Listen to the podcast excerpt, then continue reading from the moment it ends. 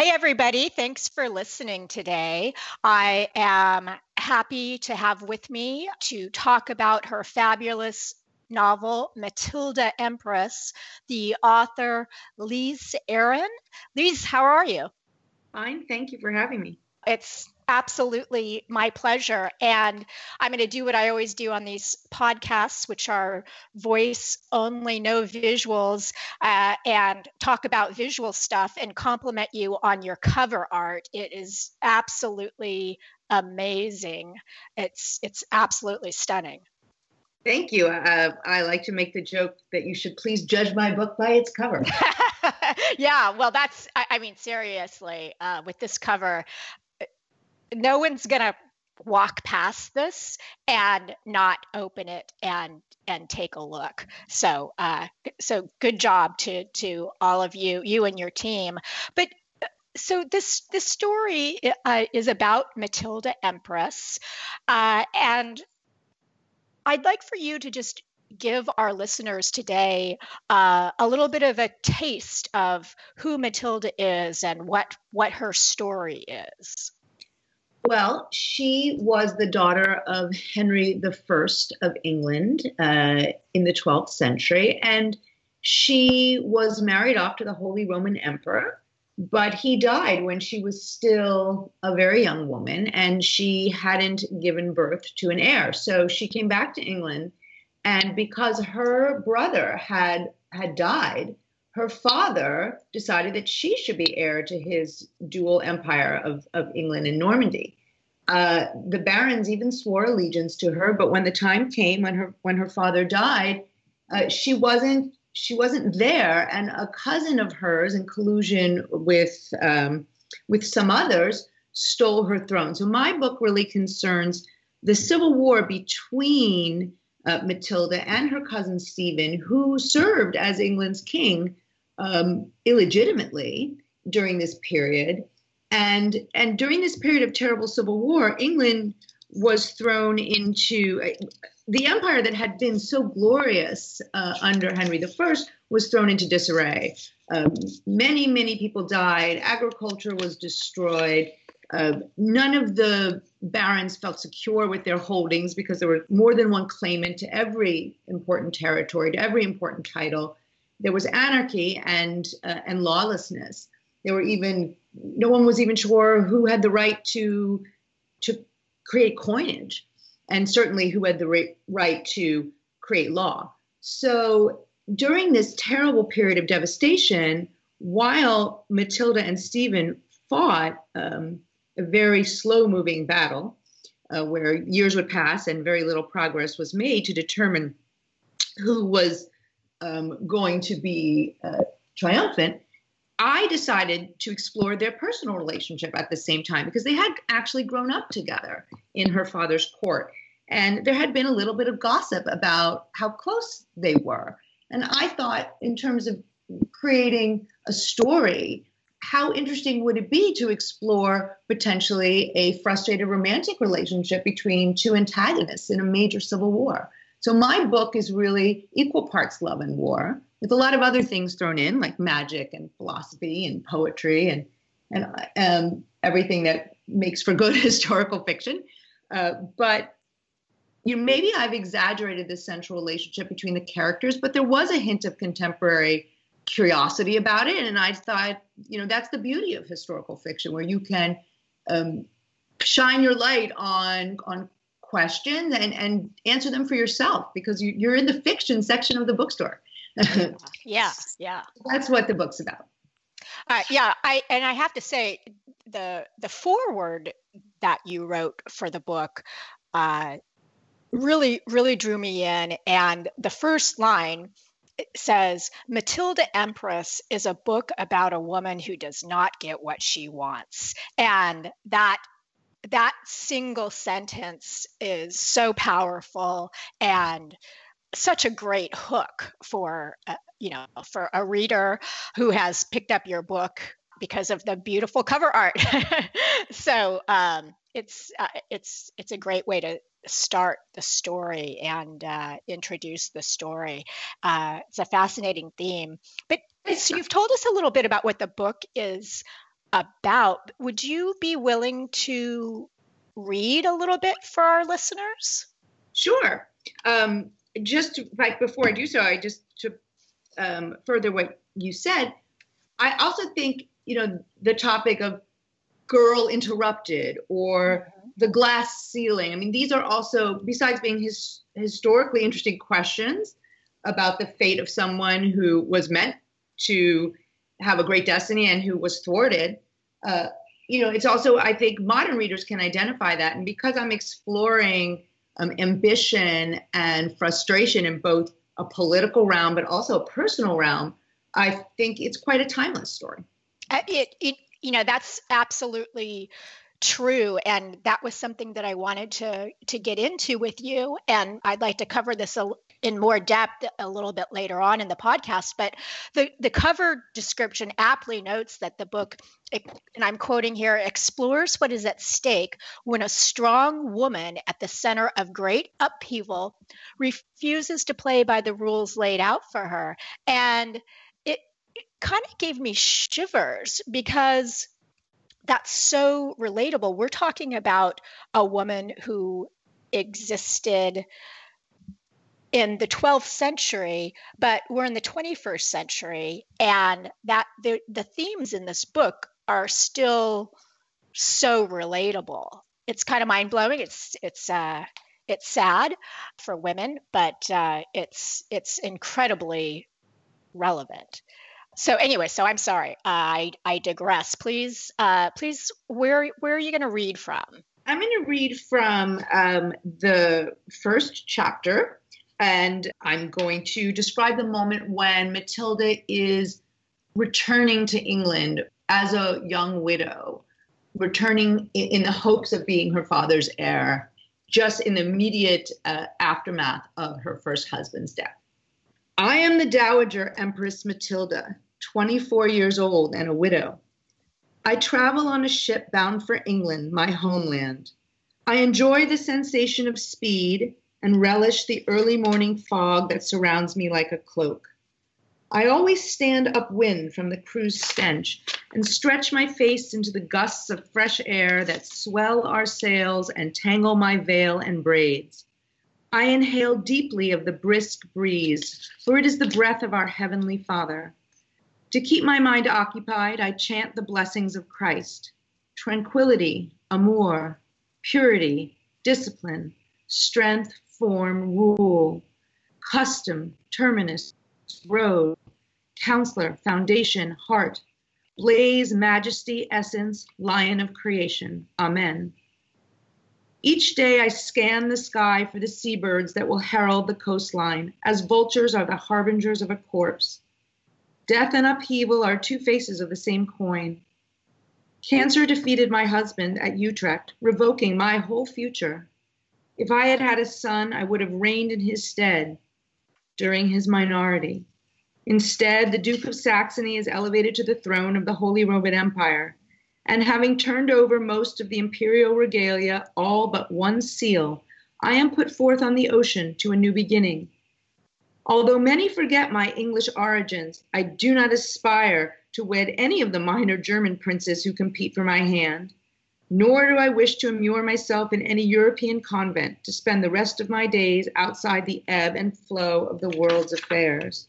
Now that I return to my native land, my father, His Majesty Henry I, determines that I shall be Queen of England and Normandy.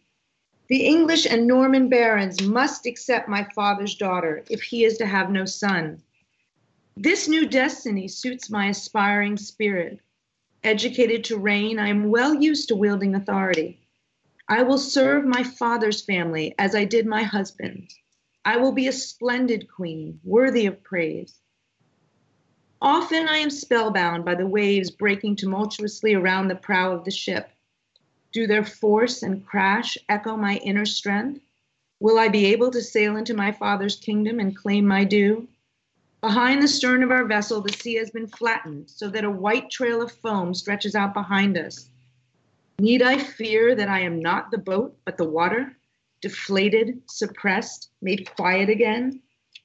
I do not have complete confidence in what is to come. For who am I? What is my worth? I am the Holy Roman Empress. There is none who sits higher or comes between me and the throne of heaven. But I am my father's unmarried daughter to be disposed of according to his will.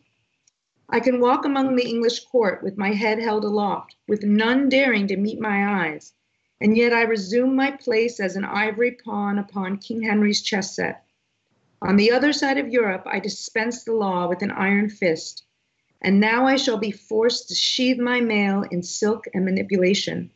My face is struck from the imperial coinage. I have lost my currency. I am the Holy Roman Empress, but my greatness tumbles overboard into the abyss of the ocean. To the world, I am no one, a child, a head without a crown. I must remember that I am stripped of my honors. It will serve me no purpose to cling to my former status, to remember with pride that I was divine. This will be a hard lesson, that of renunciation. How swiftly shall I learn it?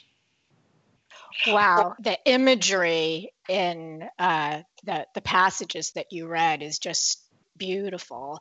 Um, let me ask you something. Now, Matilda was a real person, a real empress, and my question is, what drew you to her, and what drew you to this period, the the 12th century? And I know um, from uh, uh, doing my little Stockerazzi pre-podcast research that you were a history and lit major undergrad. But was was that the genesis of of your interest in this in this person and this this period or was it something else?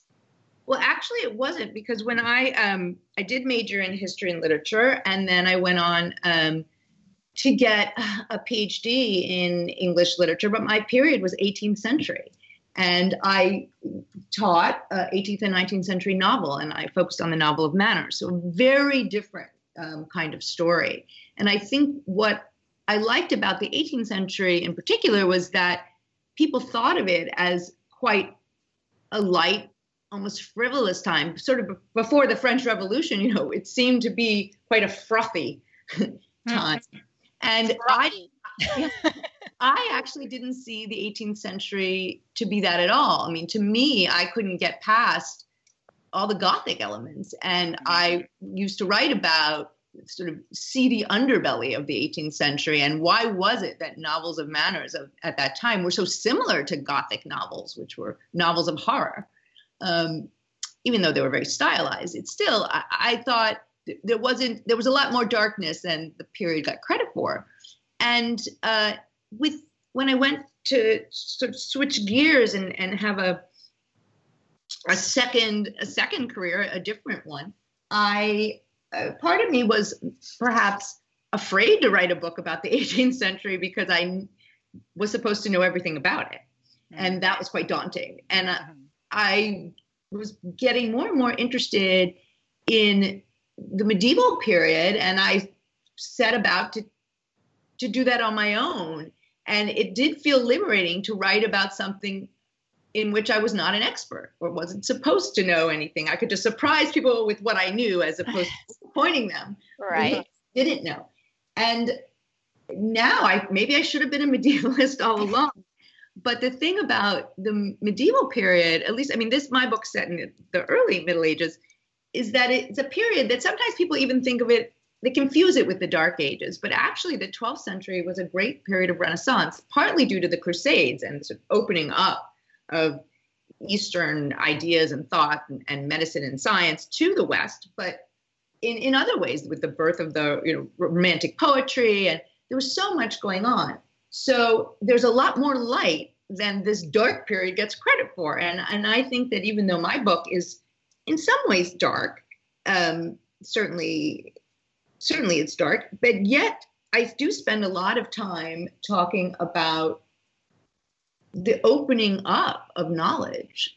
And even though some of the scientific knowledge that was trickling into uh, the English court, it was not really understood in as science. It was very much thought of sometimes as magic, sometimes it was confused with religion. Uh, but that's exciting to explore too the way that herbal medicine can be understood as magic or as a miracle, or dark magic or light magic, black magic or white magic, when really it's just science. I, I, had fun with that. So, I mean, I think that there's really no way to, um, to, to really limit any period to, you know, one atmosphere for sure. Mm-hmm, mm-hmm. And that kind of dovetails into what we were saying before about how relatable this character is. Uh, that Matilda, although she exists in the 12th century, she has she's facing some of the same issues that we're facing today in the 21st century, and and I found her incredibly relatable as as a reader and possibly because some of her declarative sentences um, early in the book uh, you start you start a section with her saying disappointment stirs my competitive nature. And in another section early in the book you start out with the declarative sentence i am my father's daughter. And i think it was that was part of what got me and got me in her head. But I want to know from a craft perspective, how did you accomplish this on the page? How did you deliver us Matilda and what's going on inside her head and what she's experiencing on the page? And how did you make her so relatable? And I know, again, from what you share in the foreword to this book, that initially as a writer, you felt Matilda wasn't working. And early readers even said she wasn't relatable.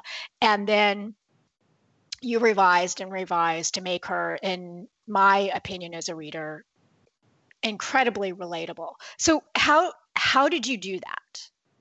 Well, what I thought was interesting was that when I would get feedback that my heroine was too autocratic, I'm thinking to myself, well, she's an empress.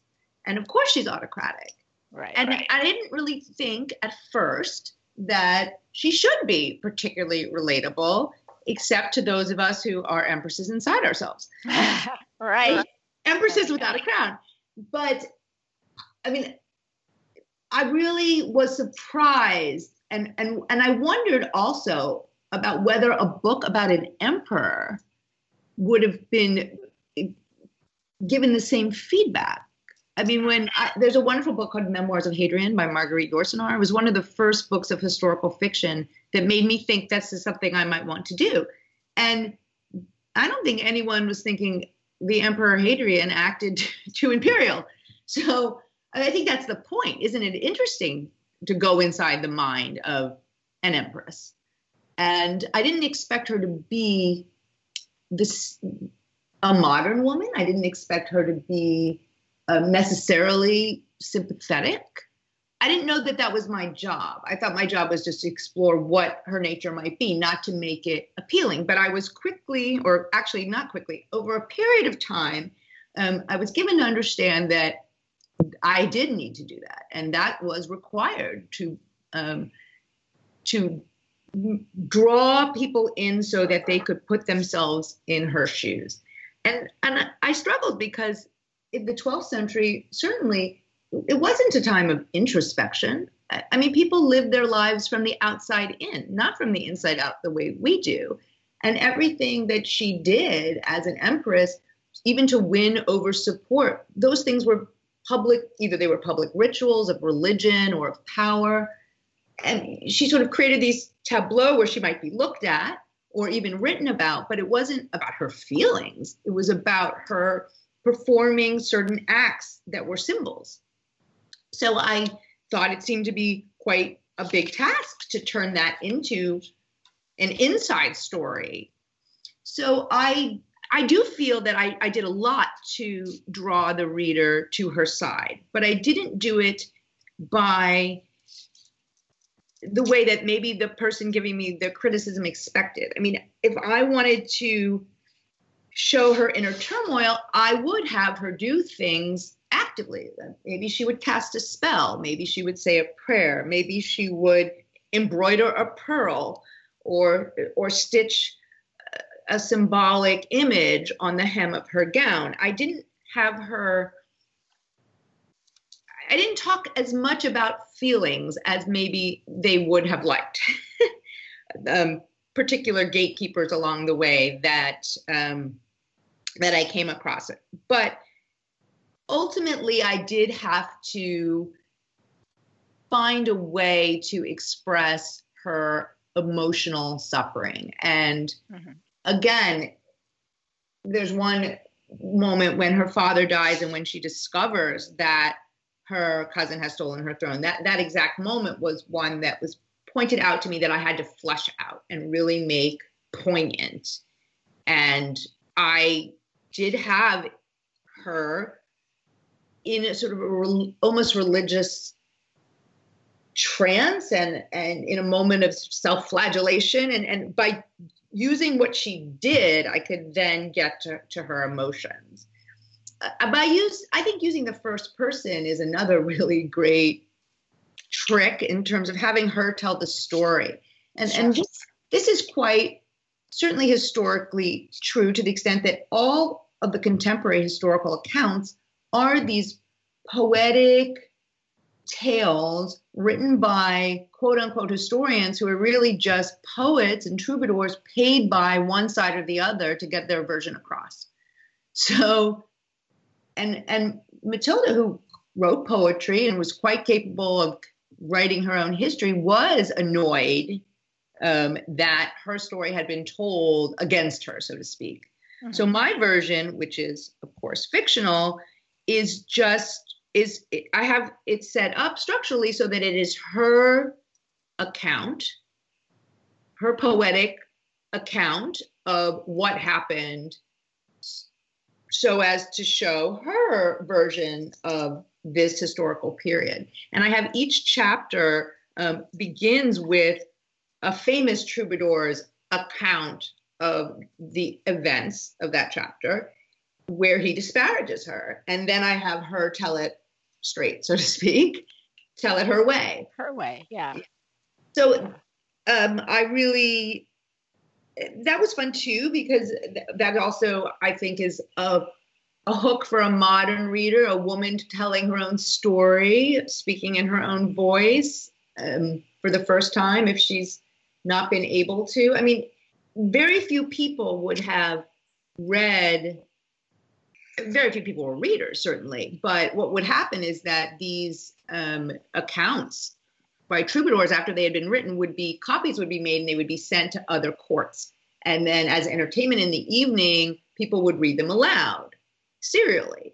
So that is how these accounts spread. And um, while she never wrote one that was distributed in this manner, I that I have fictionally, that's what I have happening that she's written these accounts and that she is sending them out so as to tell her version of events in the time when her son, ultimately Henry II, is in the ascendant and she serves she is duchess of normandy in fact in that in that later period. And i have that's how she has the power and the time to to do that. You talk about matilda appealing to women who are empresses inside and i i love that. And uh, again from just reading the forward to the book i i perceive that you're an empress inside that there's some of matilda inside you and you share very openly very vulnerably about how deep you had to dig inside of yourself to bring this novel to life. And I, I, was hoping you could maybe share with everyone listening how did you garner that mental strength to move forward with this what was what was for you at the time a really daunting project you know, I think part of it is is growing older and realizing that the time is now. Mm-hmm. And you know, I started the book. It's been more than 20 years since I started it. So I certainly started it as as a younger woman. In fact, I I know exactly um, when it was because I said to myself that I had to finish the first draft before my daughter was born, and she just turned 21.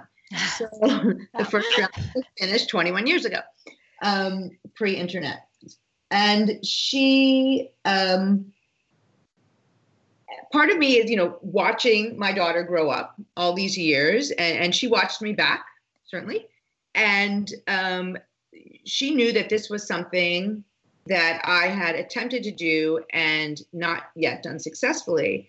And as there came to be a certain, you know, then in my later 40s, I realized it, it just, there was this sense of I had done an injustice to myself not to have done the thing I wanted very badly to have done. And I didn't like modeling that for her, mm-hmm. that I had given up, that I had not defined myself on my own terms, that I there was something I knew I could do. I knew I had the talent to do it. So it was just the effort to keep at it when I heard no and to keep at it until I could find the yes. And I that's the thing that's actually given me the most joy has been to see I have a son as well. Uh, as to see in my kids' eyes the pride that they felt when I had done it, when the book was in a bookstore, when the, when they saw it on for sale online, when they came to my book party. I mean, I, I could see that I had that I had done something in particular to make them proud of me, and I, that mattered more than the than even my pride in myself, actually. Yeah.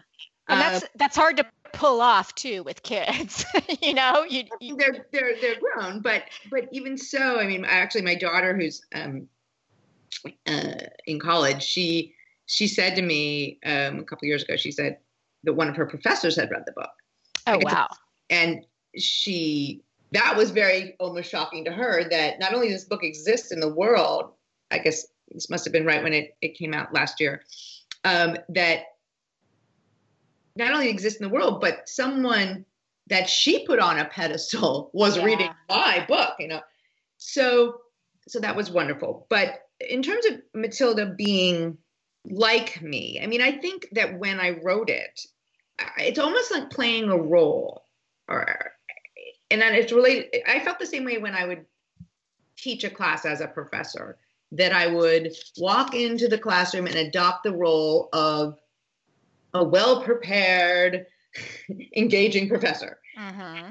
And I would have to draw upon, I was certainly prepared, that's for sure, but I had to draw upon the parts of my personality that were suited to that role.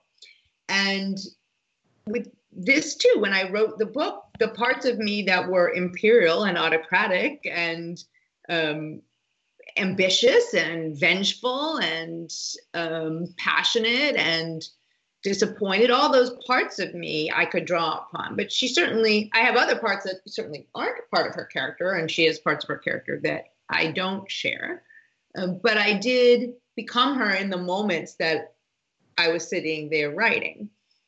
And I always play uh, period music. Mm. And since I I bought all the period music on CD in the 90s, and uh, I that's still how I get there is I pop the CD in a CD player, and all of a sudden, when 12th century music is enveloping me, it doesn't matter that I'm on a computer. I really can be mm-hmm. there. Um, but you know, and then the moment when Matilda decides to not take no for an answer, and even though it's a fait accompli that Stephen has taken the throne and taken control of the royal treasury and had himself crowned and his wife crowned and named his son to be his heir. All these things are happening, and she has to find a way to say no. It's it's almost not one moment. It's having to have the strength to do that over and over and over again for a period of years. So that's I don't think I had to come up with superhuman strength in one moment. I think I had to come up with uh, something slightly below that level, but repeatedly. Right, and I think right. Growing older was was what did the trick. Um, another thing that I uh, rewrote as I grew older were, were the things about parenting. Because certainly when I started the book, I didn't know anything about parenting. I thought I did, but all the sort of ambitions and frustrations of, of a mother, which are also in my book. Because the book is a lot about uh, her relationship with her son, Henry, whom we know as Henry II. Um, you know, she models herself on the Virgin Mary, who has given birth to the Messiah. I mean, in the second half of the book, there's a lot about the cult of the Virgin Mary and, and a lot about how she finds a different kind of strength and a different kind of leadership than she thought she would achieve at first. And um, again, I don't, I couldn't have pulled that off had I not been a parent for so long. Maybe if I had I not had a son, but so I could draw on all that. Interesting. You know, you you said a moment ago that your your first draft of Matilda Empress was pre-internet, but reading this novel, it's very clear that this book was researched thoroughly. And I, I'm just curious as to how you did your research and how you came to grasp all of the period detail i mean the voice fashion speech patterns everything. Did you come to add this vivid detail in the subsequent post internet drafts or did most of this detail appear in your first pre internet draft? It actually did. Um, i used to do something that i I, I think is superior to internet research, which is I, I used to go to a wonderful bookstore in New York City called The Strand. And I would find all these 19th century reprints of older material. And, you know, translations from the Latin, or, and, you know, each book's a dollar. And I would buy all these dusty books of, you know, medieval cookery books and, and all kinds of things. And I then had them all over, lo- loaded with post-its mm. about where I would fit in various things. And it was very the, so the information that I gathered was I gathered it arbitrarily. There was a lot of whimsy to it. And I think the problem with internet research is if you pull up medieval recipes for venison, the first three that pop up are going to be in everybody's book. mm-hmm. Right, right. Yeah. There's recipes that I have are going to be in nobody's book because, you know, I just happened upon this, you know, one copy of something really obsolete.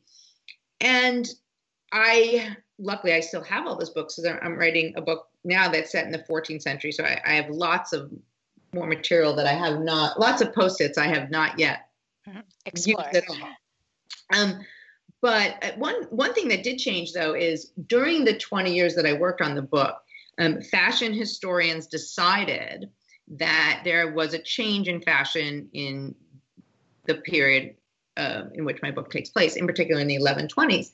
And I thought, well, that's really interesting. And I, knowing that, I cannot ignore. The, now that I know, I know, and so I don't like the places in the book where her dresses are wrong and so I actually talk about that moment where she discovers that the women are all making changes. They're making their stockings more narrow, they're making their sleeves more pointed, they're pulling their waist in more tightly.